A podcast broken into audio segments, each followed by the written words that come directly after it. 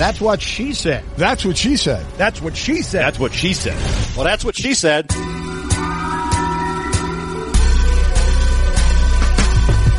Welcome to That's What She Said. Conversations with interesting people from the world of sports, music, comedy, and more, talking about their lives, careers, successes, and failures. Hey everybody, this is a special That's What She Said with Sarah Spain, a throwback to an old podcast that I really loved that happened before I joined Le Batard and Friends that I want you all to hear. But because of that, I had to recruit a special friend to share a dilemma today. And so I want to thank him for his generosity, the extra work and time he put into helping me out in a pinch. Can't thank him enough for being willing to step in when I needed him. It's my good friend Stugotz. So uh, let's hear his dilemma. Hey, it's Stugotz. So I got a lot of dilemmas going on, not just today, just in general. Dilemmas, dilemmas, dilemmas every day. Uh, the chief dilemma I have going on today is how I am the one at ESPN and I am the one at Le Batard and Friends podcast network that gets accused of being lazy. Yet Sarah Spain is sitting here about to repurpose a podcast. They call me lazy and she's going to run back an interview she did years ago. You know what? That is unfair. It's almost like people are basing their opinion of you and your work ethic on years and years of you doing the bare minimum at all times. It's like they've seen a pattern throughout your entire career or something and then feel like because you've literally been like that every day of your life that you must still be like that. You know, it's like the boy who cried wolf, but instead he cried for someone else to do his job all the time. It's really despicable that people say that about you. And I, for one, would never accuse you of anything other than working 110% at all times, especially when I get caught post Vegas Gronk retirement party without a guest for my podcast and need to repurpose an old one. And then I don't have a dilemma. I need to ask you to do my job for me. So I, especially in this position right now, would never ever accuse you of dragging uh, things down at the old Le Batard and Friends network. I mean, you are the top choice every week, best content, hardest worker. Everything I ever hear from our shared producer, Dan Stanzik, is that you are raring to go hours early in advance, over prepped, I think he would say. Uh, just too much content, too many ideas, uh, too willing to work. So, uh, Stugotz, I, I guess your dilemma is one that can only be fixed by spreading the word to everyone that you are you are just the most hardworking, honest, totally nothing like the guy that you have proved yourself to be every day of your life up until now. There, I fixed it. The commish has spoken. It is weird how his rap is like he is the laziest ever and he cares so much. And he is always trying to tinker with stuff at the end. He's like, no, that wasn't good enough. Let's do it again. And I'm like, I think we're good. He's like, no, no, no. Is he really? Yeah, he's, he's kind of a diva.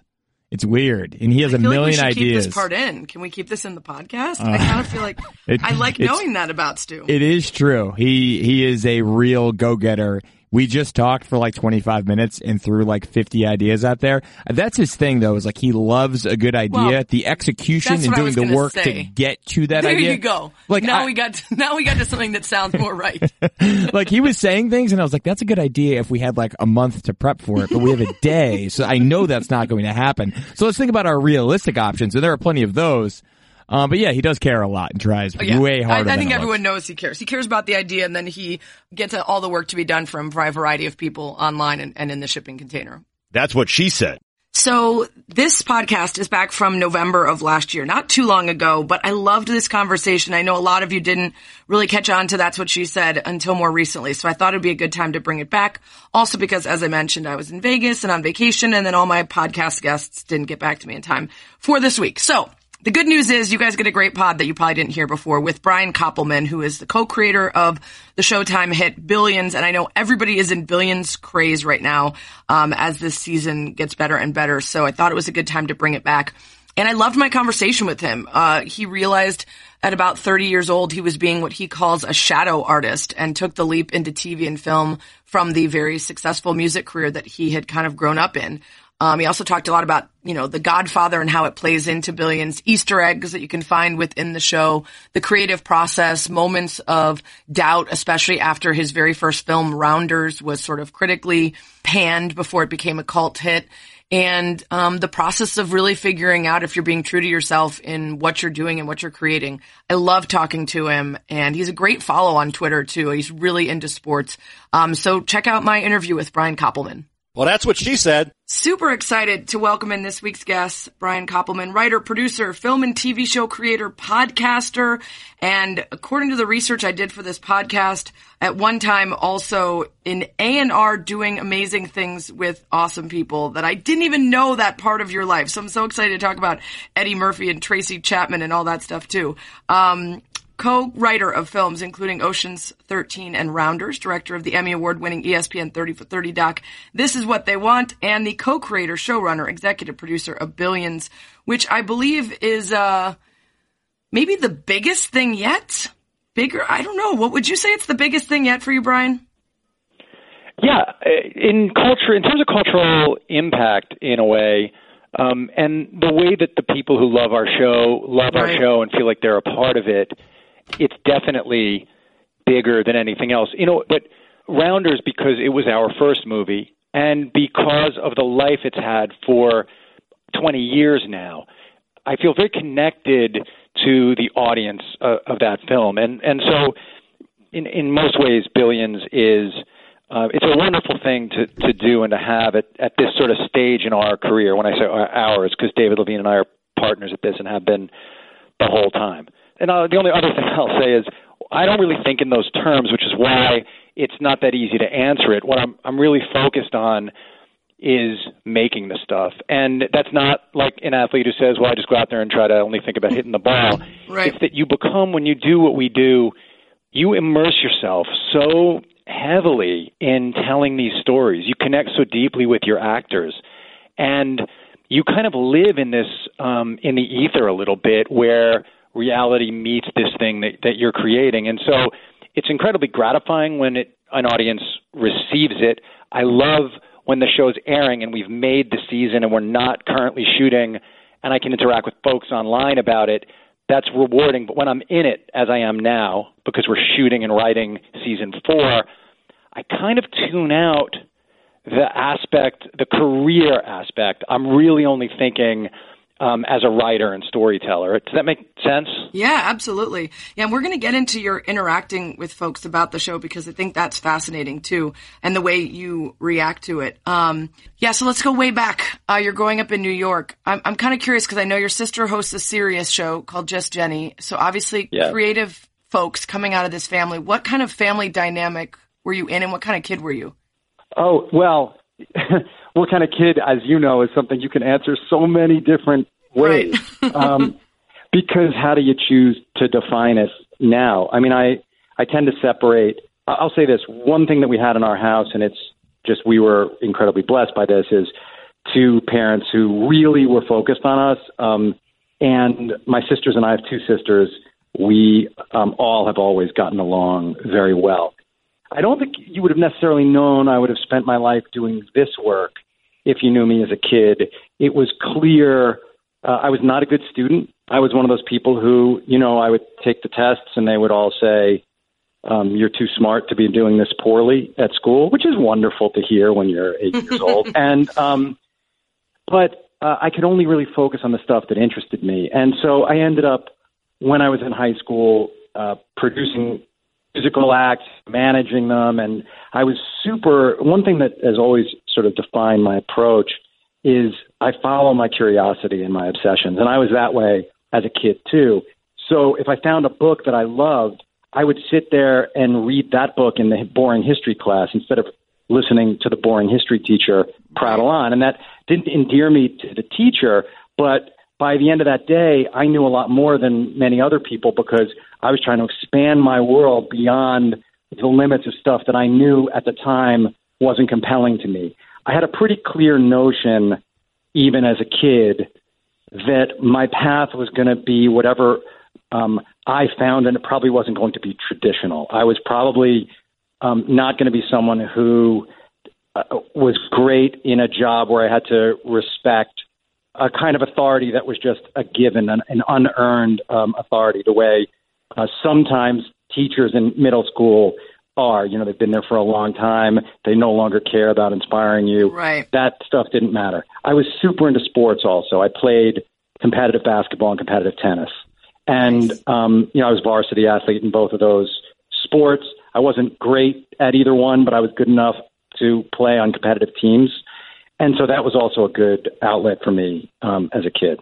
Yeah, and it's an interesting through line. There's been a fair amount of very successful people that have come on my pod who have that kind of that they they were great at getting into whatever they were obsessed about and they knew well before maybe everybody else did that they should just do that and it wasn't worth going to school to pretend to do something else instead of just starting. And so you said you started man- managing bands while you were in high school, right? And booking bands for a local nightclub. Was you were you still in high school when you met Eddie Murphy? I was, but but I would say, and I'm I'm happy to talk about this, but I've talked about it a lot, and I'm you know as a 52 year old, it's it's to go back to when I was 16, Right. but I, I'll do it quickly. And my father, look, there are a couple other advantages I had. One is that, and I like to talk about this now a lot because I think it's un, unstated too often. I mean, you're a woman who's been very successful at, at what you do in a field that a generation before you was really almost all male. Mm-hmm. But growing up when I grew up, if you were born as I was, like a white male, to parents who had enough money to send you to college without debt, that's kind of like hitting the lottery in the way the world would treat you. So I had certain advantages stacked in my favor.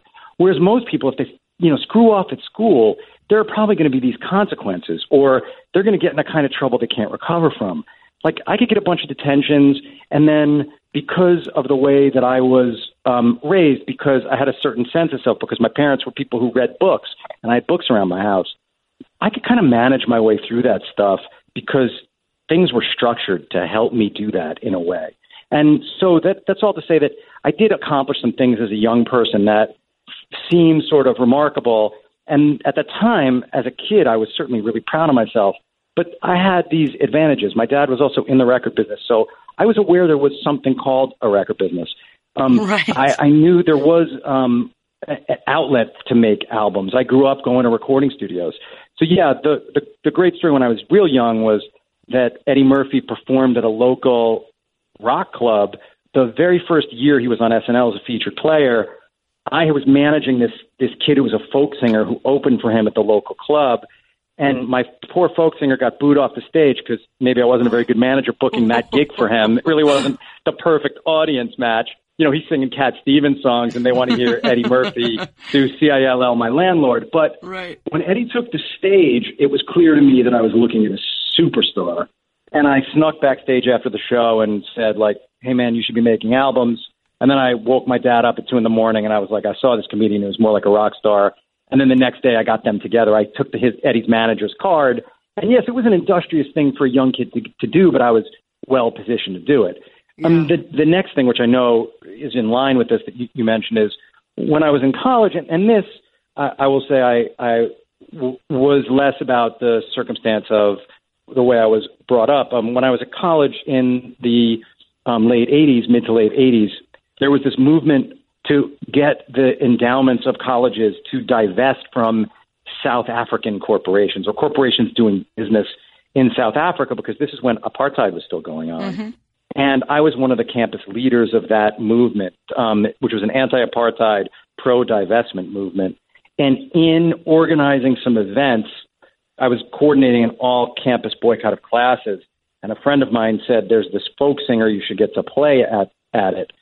And I went and to a little cafe where Tracy Chapman was performing, and she played "Talking About a Revolution" and a bunch of songs that were on the first album. And I got Tracy to play that rally, but then I spent the next two and a half years obsessively following her around and working with her, and eventually producing her demos and executive producing the album that went on to sell like 13 million copies. Yeah. And I did that by my so that was from my sophomore to my senior year in college. And what that did was it led me into that business. Um, I guess I'd always thought I would do it. I was I love music, um, and I clearly you know um, now take advantage of that in doing what I do on Billions because Dave and I pick all the music, and it's really an important part of our show. But when I got into the music business, as happens to so many people, the thing you pick at 21 might not be the thing that makes you happy at 28 or 29. Right. And I and that's why I brought it up actually, because I'm fascinated with having so much success at such a young age at something, and then at 30 having a kid and realizing, even though that stuff, it's not that it came easy to you, but as you said, you had some, you had a leg up. Um, and so instead of just continuing to ride this thing that you've clearly had success at, to completely change course.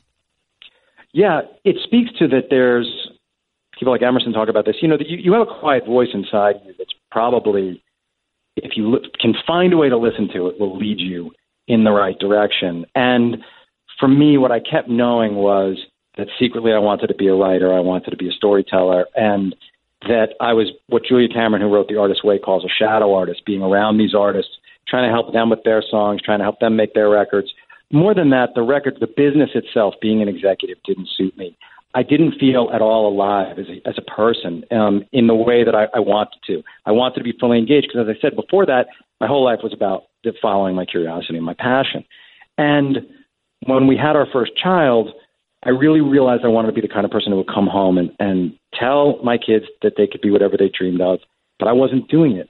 And I was a blocked writer, and I couldn't write. I was a perfectionist, and I couldn't write, and it was painful. I'd never been a smoker in my life, and at 29, I started smoking cigarettes.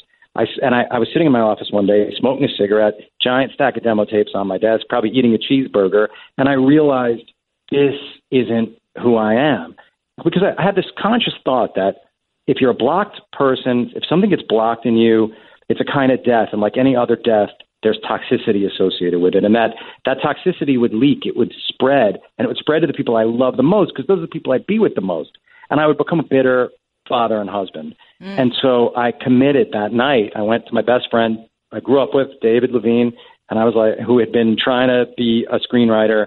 And I said, we should do this together. I, I really want to write a script. And Dave said, let's do it together.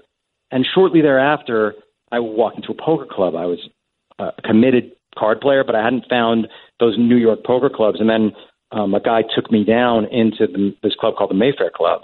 And when I left, I, I woke Dave. I called him in the middle of the night, and I said, uh, I know what the movie is. It's it's about these poker players, and then the two of us committed and wrote Rounders. And I immediately felt it, Sarah. Like the the moment we started writing the movie, and we researched and we did a lot of um, got collected a lot of background material, and we took a lot of notes.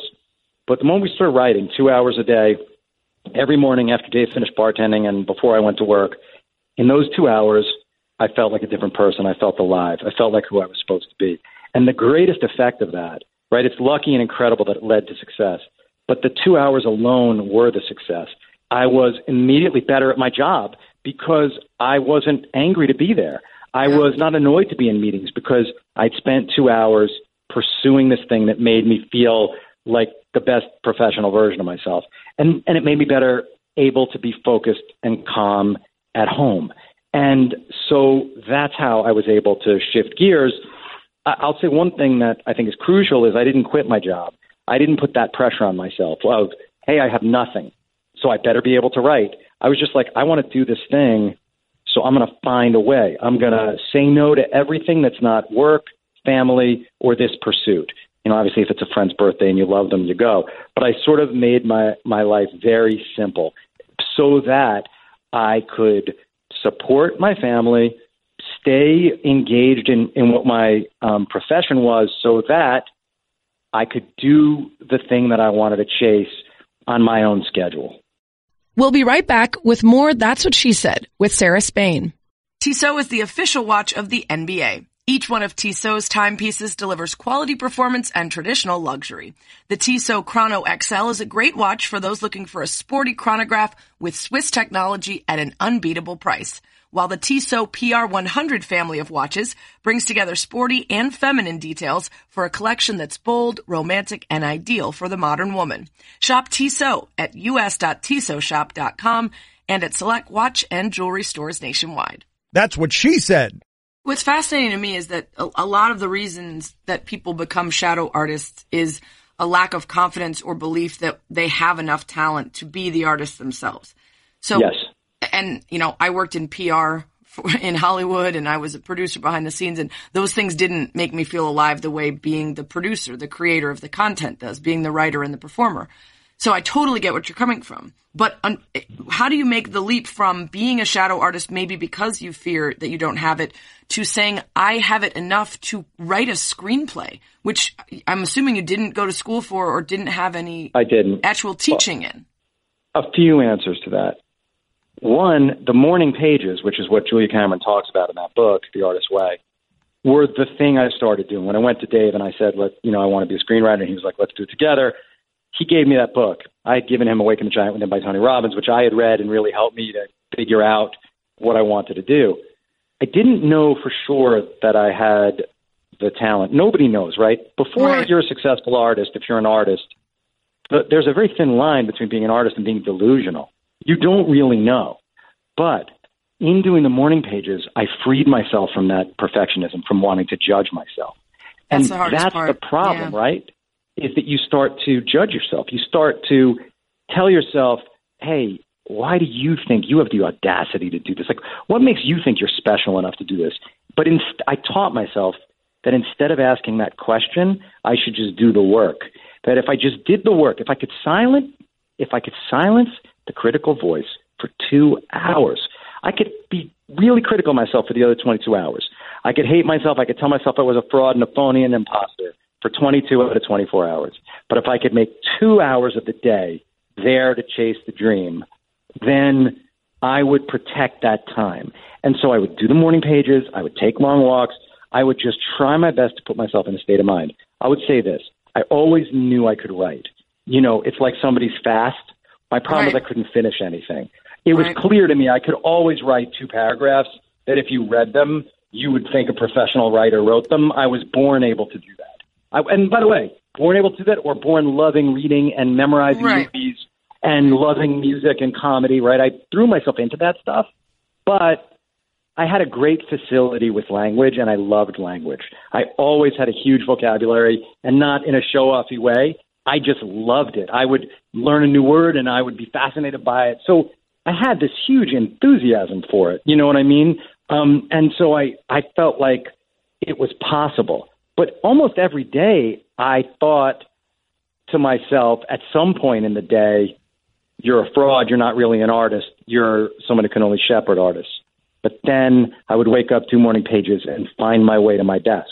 And as long as I got to the desk at eight in the morning in the storage room that my wife cleared out below our building, one slop sink and a desk, if I could get there, Dave would meet me there and we could do the thing. And, you know, then we were lucky enough that that work paid off. It could easily have not paid off. But as I said, I would have just written the next one then. Then I was in.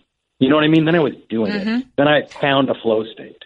Well, what's fascinating is this like fine line between awareness of what's great, which is good. You need that. But if you're too aware of it and you need to be that great to do it at all, and then you don't even do it because you're so afraid you're not great, then you never put anything out there. And people who are far worse than you make stuff and have it out in the world. And you sit there and look, I'm better than that, but you never do it because you want to be the greatest. It's really hard. It's that self awareness that some sometimes actually serves people to not be too um Your insight into this is too great for someone who mu- you must have gone through this. You must still. Yeah, I mean, it. I moved to LA to be an actress and a comedian, and I found a different path that is also very fulfilling. But I, you know, I, I, I gave up in part because I just, I, I was like, oh, I'm not the best, so I, I can't do this unless I'm the best. so wait, did you stop doing stand up completely? I never did stand up. I did Second City, the whole conservatory improv. My dream is to be on Saturday Night Live.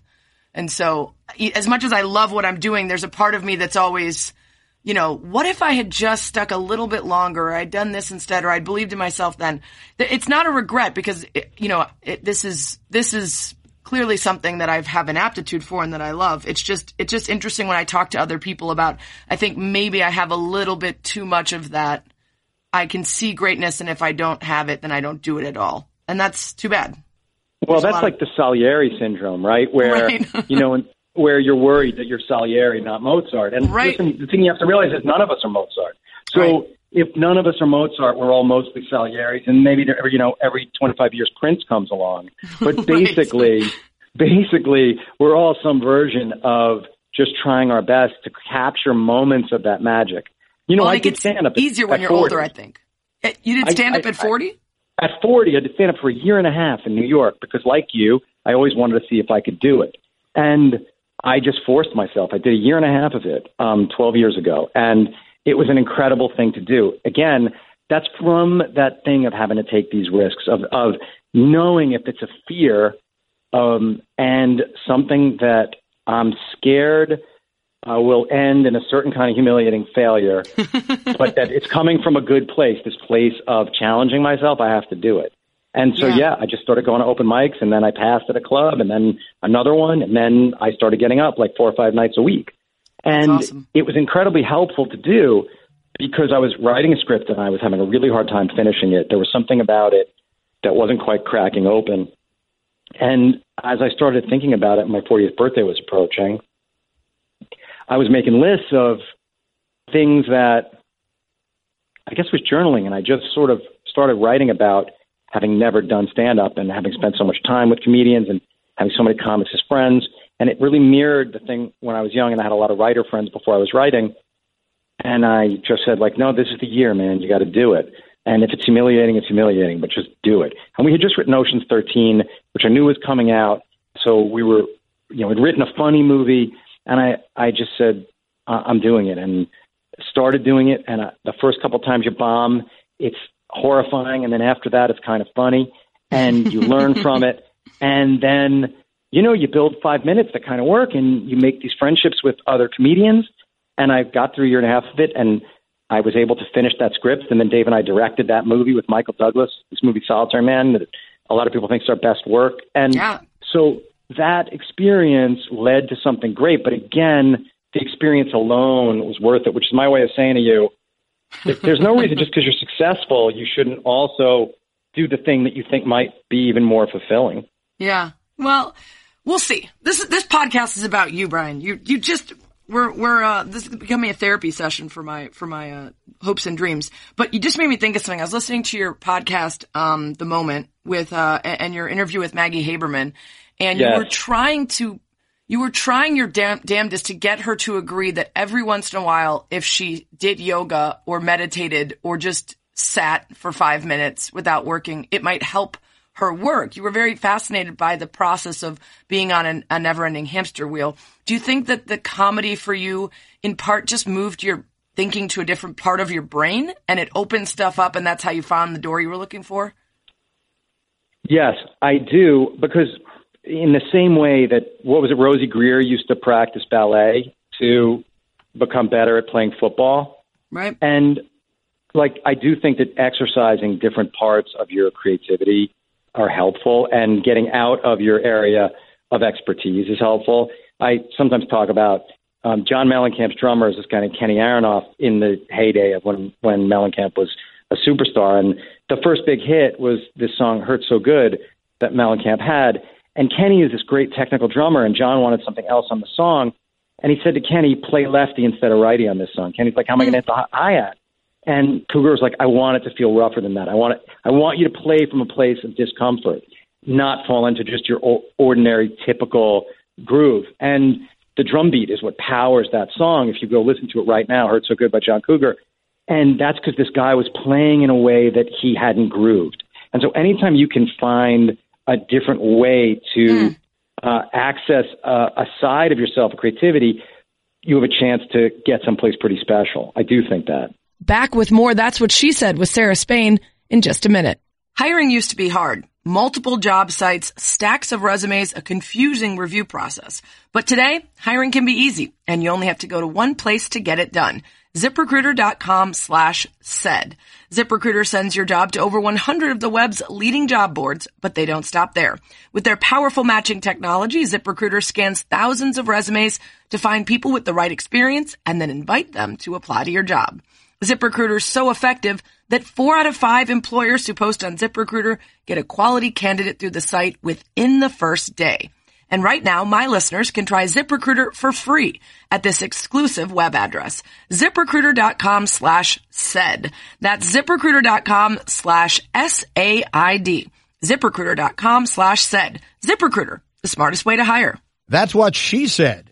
So let's talk about Billions because it's a different process than writing a movie. I've never done either, but I'm certain of that. Is it harder to start writing a hit or keep writing a hit once you have the expectation of greatness? I don't see them as that different. Like from the outside, they're different. But David and I are just telling this story in a longer. that the story itself presented to us in a much more novelistic way. So we we understood that the worlds that the show took place in were big enough and expansive enough that we could tell the story for a long time. And then we feel an incredible allegiance to our audience, but we don't really feel a pressure of like keeping up a, a hit show. Showtime incredibly supportive partners and they really like the show and and by now going into the fourth season what we're really trying to do is give our actors great stuff to play and find a way to t- tell sort of like entertaining stories that feel very true to these characters and continue to deepen and darken who they are. Allow the the characters they are to come more fully into bloom. And you know, uh, writing like a long running show, what's incredible is that all the stuff you're curious about, all the stuff that obsesses you can find its way into the show. Mm. So if it's a cultural reference, if it's a meme, if it's a book you've read or a movie you've seen, something you've connected to, you have this entire playing field uh, in which to deploy it. And that's the biggest difference and the biggest luxury of doing this. Yeah, absolutely. You know, when when you um when you're writing a show like this too because people are so into it. And if you leave an Easter egg, they want you to pay it off. Or if you make a reference, they, want to, they want to study it. You know, in improv, they always say you have to respect your audience's intelligence. You play up, and if they don't get the joke, they'll probably find it funny because they know you're being smart. If you play down, it doesn't serve anybody. When I'm writing a long form story, I worry about people missing things and then you can overwrite where you're telling them instead of letting them get it by, by writing well. How difficult is it for you to combine this idea of like you want to respect your audience's intelligence, but it must be frustrating if you put special things in and they're maybe a little too over the heads of many of the people watching? So, yeah, I, I love talking about this. Our audience really smart. Audience as a group, really smart. And David and I never worry about losing them. We learned that lesson right from the first movie because Rounders is dense and has a language of its own. It's insular. And we just didn't allow ourselves to worry about that. You know, our show rewards second and third viewings, and that's and our audience is so. You know, as you know, people write these recaps. There are podcasts about the show where, yeah. as you said, they catch every Easter egg. They every episode they're talking about. Um, you know, your uh, ESPN's uh, old compatriot Bill Simmons at The Ringer. They right. do this podcast, and which we love. They've done a ton of them about it, and so uh, we're confident that the audience is engaged enough. And, and this goes to that question. You know, during the show, I'm on Twitter and I'm talking to the audience. And if someone has a question about it, I'll answer that question. But, but the characters on our show are incredibly smart. And the characters know a lot about the world and they think deeply about it. And we're going to let them express themselves. And we're never going to talk down to our audience. And if that limits our audience in some way, okay. I don't think it does, though. I think that the people who find what is funny about our show, what's dramatically engaging about our show. Um, they tell their friends, like, hang with it. You know, right. watch two episodes, you'll start to get the rhythm. You'll start to get what's going on. You know, of course, there are people who will watch it at a surface level and just like it for what I think you've called in the past wealth porn or a variety of reasons that it, it's compelling even if you aren't someone who's able to maybe catch every reference.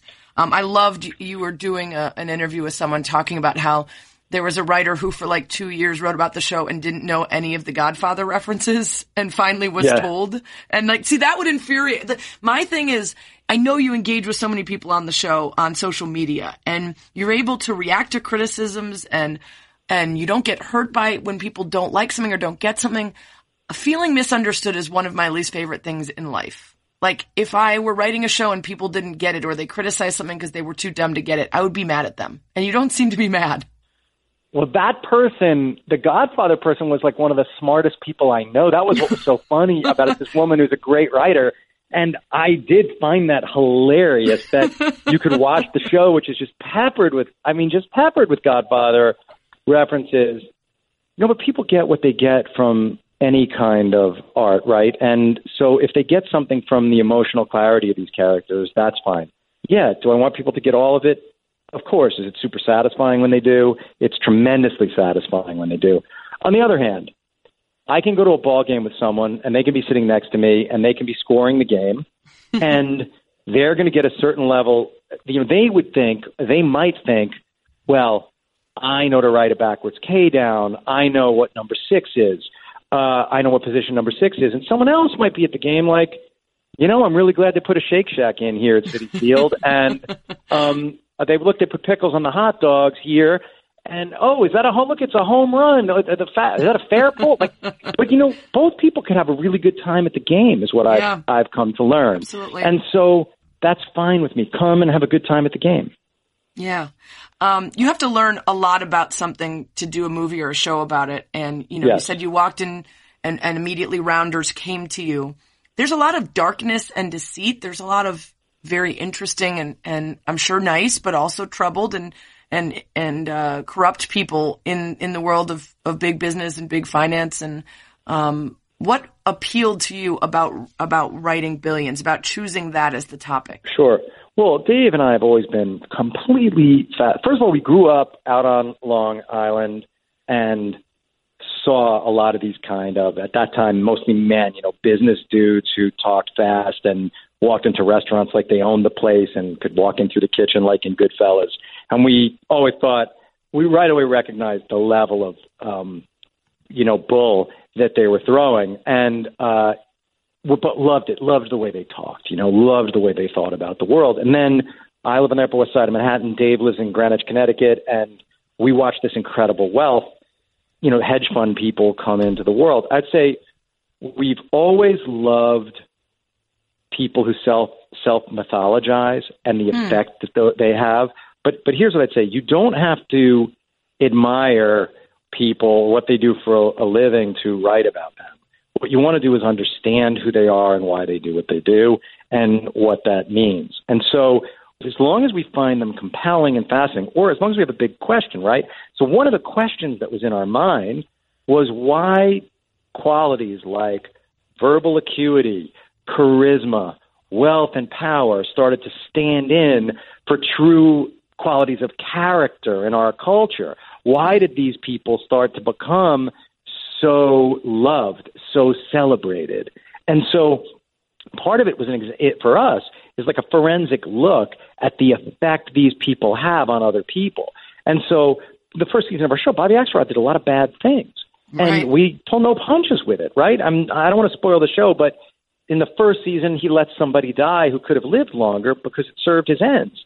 He didn't kill that person, but I'll say the watching people react to that as though it were a bad, cool move on his part because he thought through it was really resonant to us in a world that would elect Donald Trump president. And so we are really interested in the effect that this has and the effect these people have.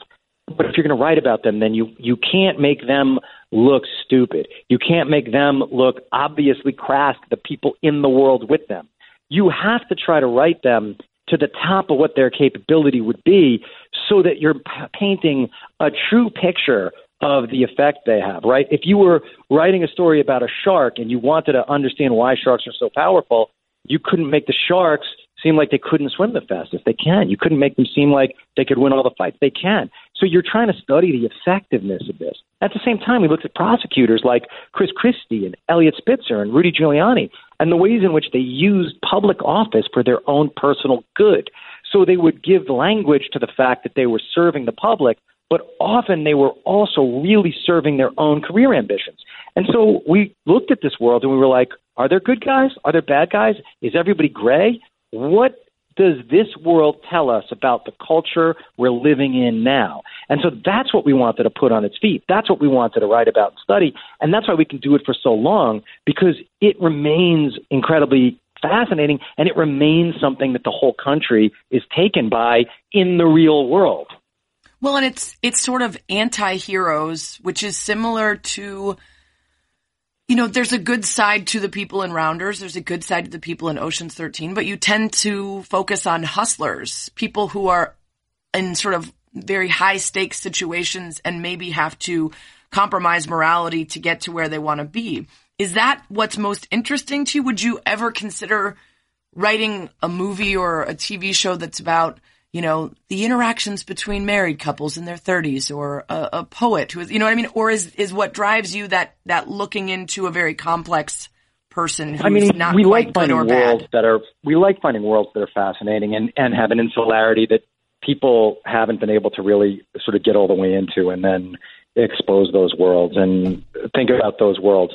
I mean, Solitary Man, which is about a dark character, but that is about a father and a daughter and an ex-wife, and uh, it's it's very much an emotional story about a, a guy who's a successful business person, Michael Douglas, but he was married to Susan Sarandon. Jenna Fischer plays his daughter, and Mary Louise Parker plays his current girlfriend, and that is um, a movie that is much more about sort of those those kind of very big personal stakes, but smaller sort of world stakes. And um, it was incredibly well reviewed, and I'm super proud of that movie. But part of this is, you know, Dave and I have always been interested in um, the kind of interactions between people selling something to somebody else and how we're all selling something. And, you know, that from the movies we loved growing up, um, a certain kind of fast talking, often guy. But in this show, what's so rewarding is we have Maggie Siff playing Wendy, who's a woman who's every bit as capable at slinging that stuff as they are.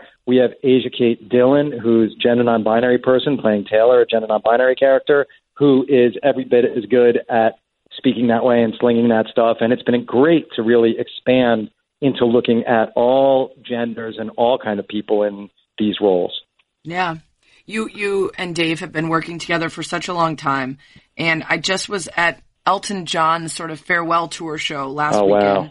And he thanked his longtime songwriting partner, Bernie Taupin, and said that very rarely can you look back on someone's career and they've just stuck together and they like each other more than ever. They don't stick together just because the money's coming in. Has there been a moment with Dave ever where you said we got to go work with other people or this is this is not going to work? No, I mean we are. I mean it's crazy. You know, we were 14, and I had just turned 16, and Dave was 14 and a half when we met, and we have been like brothers ever since. And you know, listen, we haven't talked about the Knicks, and they were like the defiant, really the most I try not to, my yeah. childhood.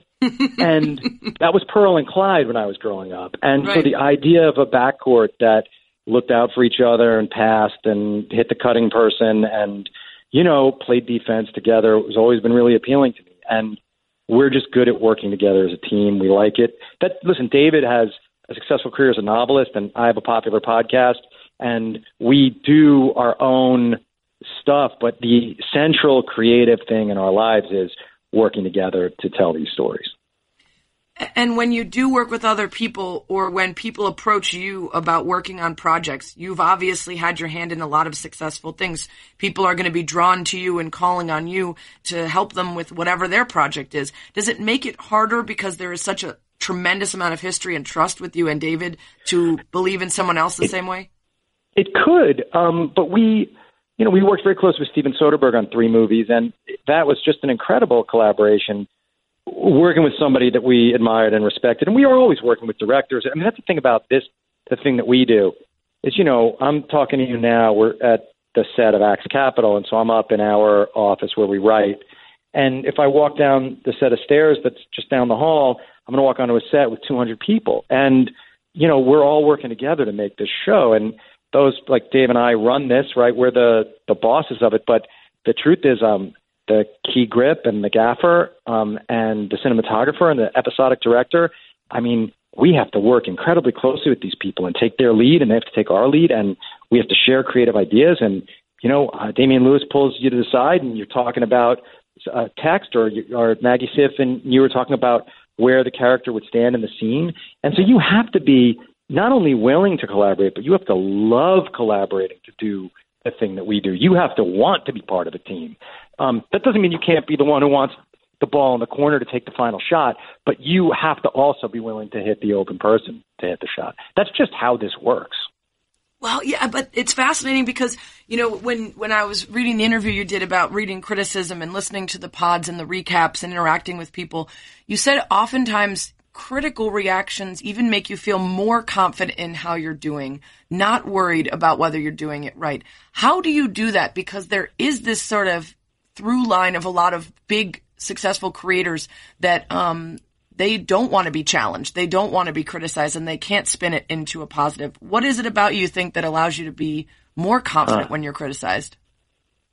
Well, you know, the very first two reviews for Rounders were incredibly negative. They came out in Time and Newsweek, and Time and Newsweek were basically in every home in America, and they were on the newsstand six days before any other reviews. There was some snafu where they reviewed it a week early, and they both killed the movie and killed us, and it was our first movie, and I mm. really thought our career was over.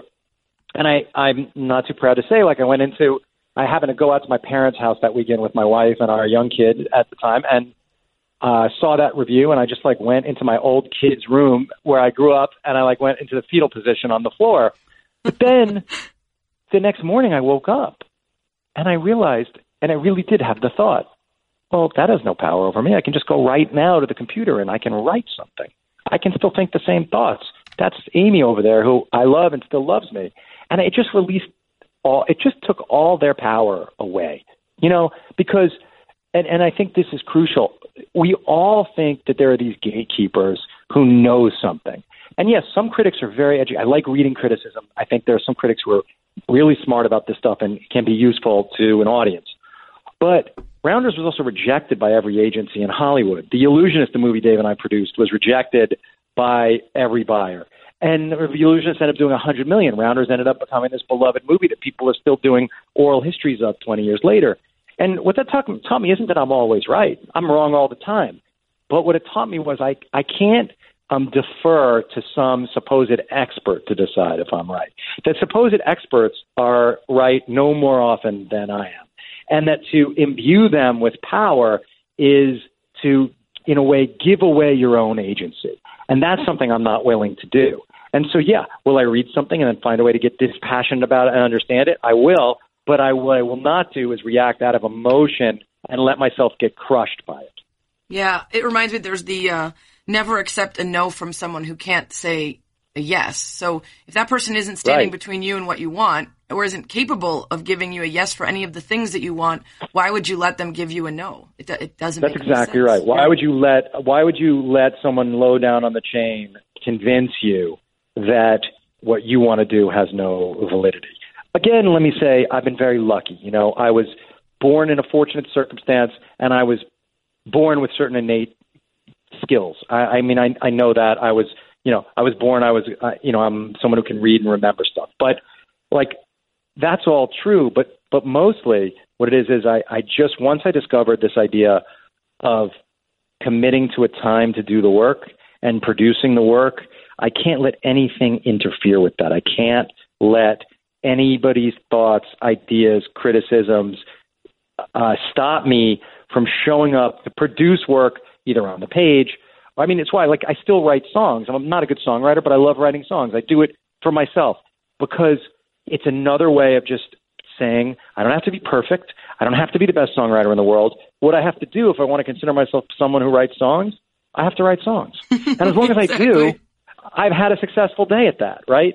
So Yeah. if you just choose how you're going to define your day, like you could choose to define your day as a success. If you decide what's important to me is I do a half hour of exercise, a half hour of writing, and I have a half hour for myself. And if I do those three things, or I spend a half hour reading to my little kid, I take um, another person for a walk, you can decide that's a successful day.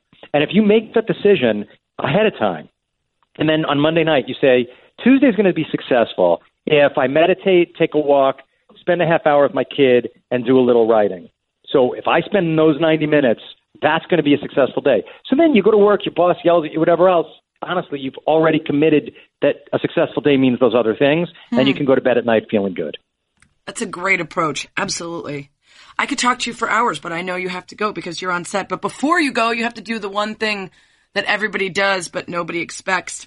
Didn't expect a kind of Spanish Inquisition. Nobody expects the Spanish Inquisition.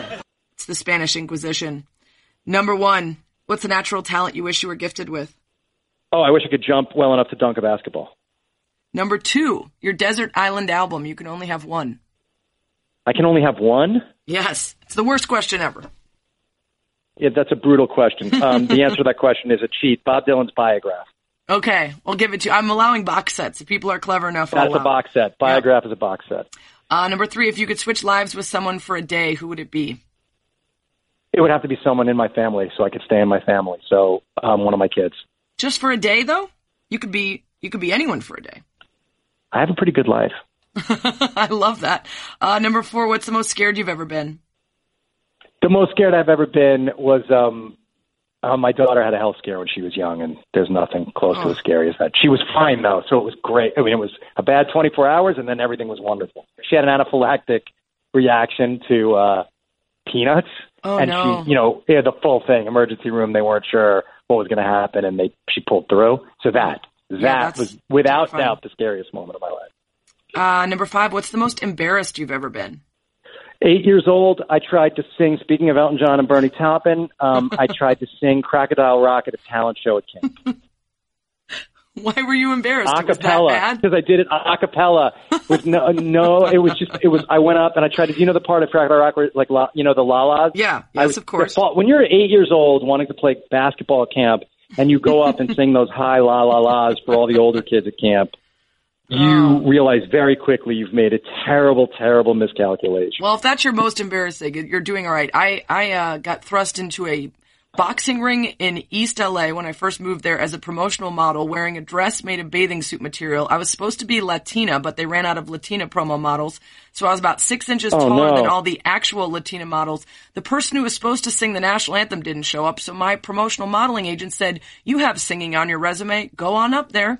So I'm in a boxing ring where everyone Oh. speaks Spanish. I start singing without a starting note or any accompaniment, a cappella. I start too high and then I get and then, I, and then it's just a joke. And then I'm trying not to disrespect our national anthem, and they're kind of trying to help me sing it. it anyway, uh, it's worse than oh my Crocodile god Rock. you, pulled a you pulled the Fergie yeah. Oh, well, did you see the clip, by the way, of the Warriors dancing to the remix? I did I did Holy cow. oh, brutal I so brutal Watched it probably So 10 brutal. times.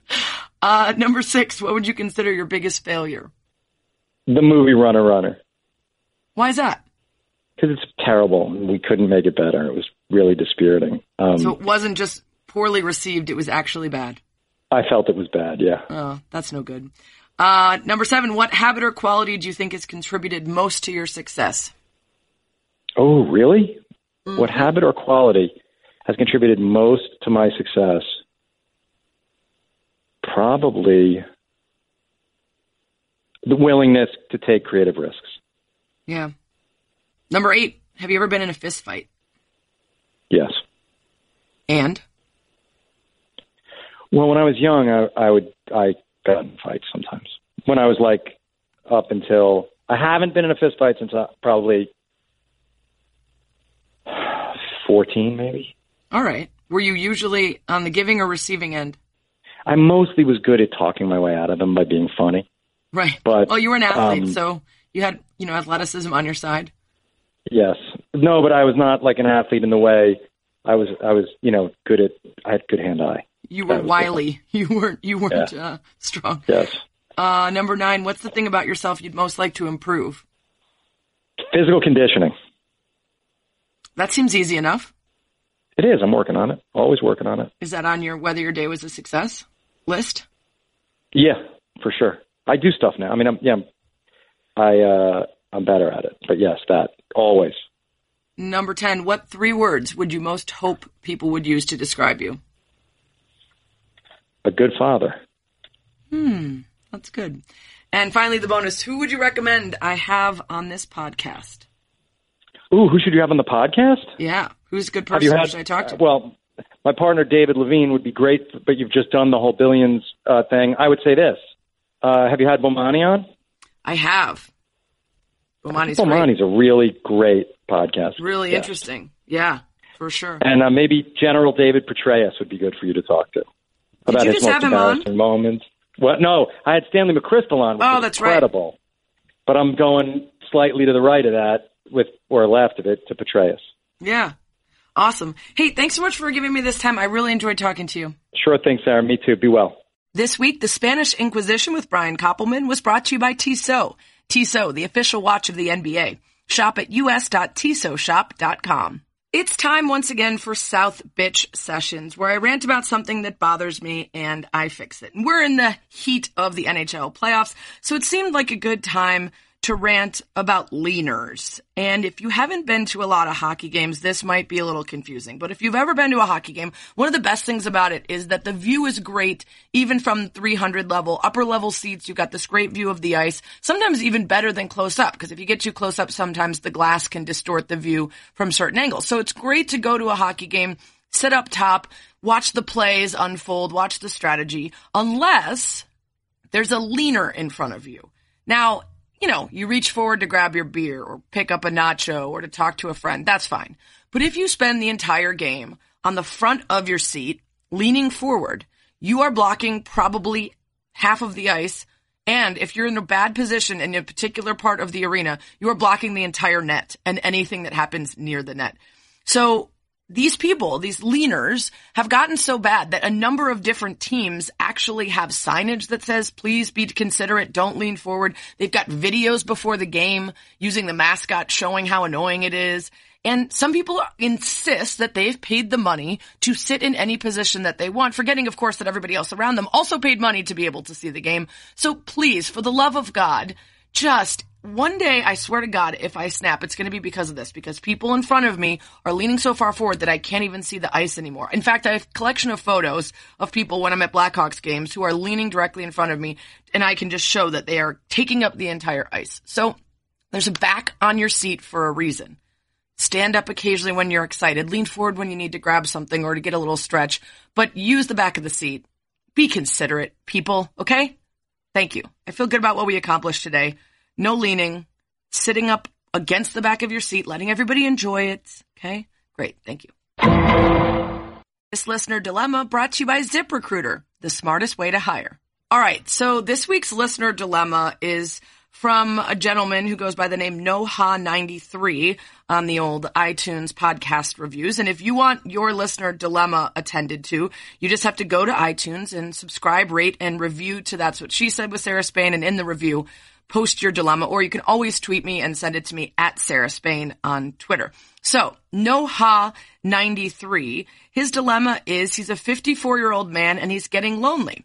He wants to meet a lady. He has some health issues and he wants to know how he can meet someone. So without knowing your health issues and exactly how mobile you are, I have a couple suggestions. One, I actually just thought of as I was reading uh, a story in the New York Times the other day entitled "The Writer Anne Lamott Gets to the Happily Ever After Part," and she's um an older woman who has been single for life, uh, really accomplished writer, and at 65 just got married for the first time. And she met her husband on a website called Our Time, which I had not heard of. Apparently, it's a matchmaking site for people over 50. So there you go. Start there, right? Because as much as it may feel weird to you in your 50s because that's not how you grew up, that's how everybody's meeting people these days. So you kind of just got to suck it up and give it a shot and it's a numbers game. Just message as many people as you think there might be a chance with and don't spend too much time talking to them beforehand. Immediately go out and grab a coffee or a drink because you never know what the chemistry is going to be. You don't want to waste your time. The other thing that's great is, especially at 54, you may be nearing retirement or you may have a little bit more free time than when you were younger. Figure out something you've always wanted to learn and go take classes in that somewhere in your community. That's a great way to meet people, probably people who are interested in same things as you and have similar habits and hobbies and everything. Go to farmers markets, live music, craft fairs, sporting events, grocery stores, restaurants, bars. Just put yourself out into the world and make yourself look and act like someone who wants to be approached, who wants to make friends. And you're going to have some hit and misses, but I think the the reason that so many people get lonely, especially now, is because they get stuck with all the things that make our lives easier. You know, you can get food delivered and watch TV and watch Netflix forever and text on your phone and never make human contact. You just got to get out there in the world and give it a shot. So good luck to you, Noha93. And I would love for you to try some of those things and then write me again. Tell us if you, if you meet a lady. Um, and again, if you guys want your dilemmas fixed, subscribe, rate, and review in the iTunes or the podcast app. Thanks as always for lasting about an hour with me. That's what she said.